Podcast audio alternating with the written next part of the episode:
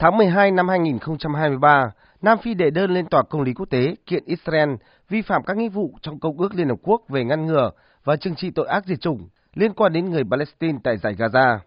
Sau nhiều phiên tòa xét xử, Tòa Công lý Quốc tế đã ra phán quyết yêu cầu Israel phải đảm bảo quân đội của nước này không phạm tội diệt chủng, thực hiện các biện pháp để cải thiện tình hình nhân đạo và báo cáo với tòa trong vòng một tháng về những gì Israel thực hiện theo phán quyết.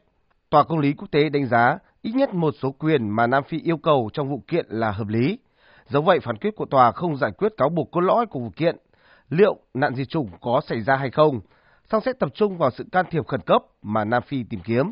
Phản ứng trước phán quyết của tòa, Thủ tướng Israel Benjamin Netanyahu khẳng định nước này cam kết tuân thủ luật pháp quốc tế và tiếp tục tạo điều kiện thuận lợi cho các hoạt động cứu trợ nhân đạo, đảm bảo an toàn cho dân thường tại Gaza. Ông cũng gọi những cáo buộc Israel phạm tội diệt chủng là thái quá và khẳng định Israel sẽ tiếp tục các hành động tự vệ của mình, tức các chiến dịch tấn công phong trào Hamas tại giải Gaza. Mỹ cũng đã lên tiếng hoan nghênh phán quyết của tòa, nhấn mạnh Israel có quyền hành động phù hợp với luật pháp quốc tế để đảm bảo cuộc tấn công ngày 7 tháng 10 năm ngoái sẽ không lặp lại. Còn với Bộ Ngoại giao Palestine, phán quyết là một lời nhắc nhở đáng hoan nghênh rằng không có một quốc gia nào đứng trên luật pháp. Trợ lý Bộ trưởng Bộ Ngoại giao Palestine Ammar Hijari cho biết. Palestine hoan nghênh phán quyết quan trọng của Tòa án Công lý Quốc tế. Lệnh này có nghĩa là tòa án đã công nhận mức độ nghiêm trọng của tình hình và bị thuyết phục bởi phần trình bày của Nam Phi dựa trên luật pháp và thực tế. Có lý do để tin rằng Israel đang phạm tội ở giải Gaza. Điều này cũng đồng nghĩa tiếng khóc, sự đau khổ của người dân giải Gaza đang được lắng nghe. Đây sẽ là một lời cảnh tỉnh đối với Israel và những người hỗ trợ họ.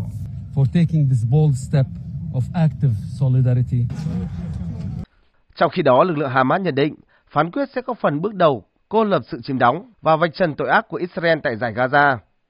Lực lượng này cũng từng bày tỏ ý định sẵn sàng tuân thủ một lệnh ngừng bắn nếu tòa ra phán quyết yêu cầu và phía Israel cũng tuân thủ. Là nước đâm đơn khởi kiện, Tổng thống Nam Phi Ramaphosa cũng bày tỏ hy vọng Israel sẽ tuân thủ phán quyết, gọi phán quyết là bước đi quan trọng đầu tiên đối với nỗ lực của Nam Phi nhằm đảm bảo công lý cho người dân Gaza. Ông hy vọng điều này sẽ mở đường cho việc kết thúc cuộc khủng hoảng tại đây. Từ Bruxelles, Liên minh châu Âu và nhiều nước thành viên cũng đã ra tuyên bố kêu gọi Israel và phong trào Hamas ngay lập tức tuân thủ đầy đủ phán quyết. Cùng quan điểm, Bộ Ngoại giao các nước Ả Rập vùng vịnh cũng ra các tuyên bố nhấn mạnh sự cần thiết phải tôn trọng và tuân thủ phán quyết, kêu gọi Israel ngừng các hoạt động quân sự ở Gaza cũng như các hành động chiếm đóng của nước này đối với các vùng lãnh thổ của Palestine. Trên mạng xã hội, Tổng thống Thổ Nhĩ Kỳ Recep Tayyip Erdogan cũng bày tỏ hy vọng phán quyết của tòa sẽ giúp ngăn chặn thương vong trong dân thường tại Gaza. Ông khẳng định Ankara sẽ tiếp tục các nỗ lực nhằm thiết lập lệnh ngừng bắn và hướng tới một nền hòa bình lâu dài cho Gaza.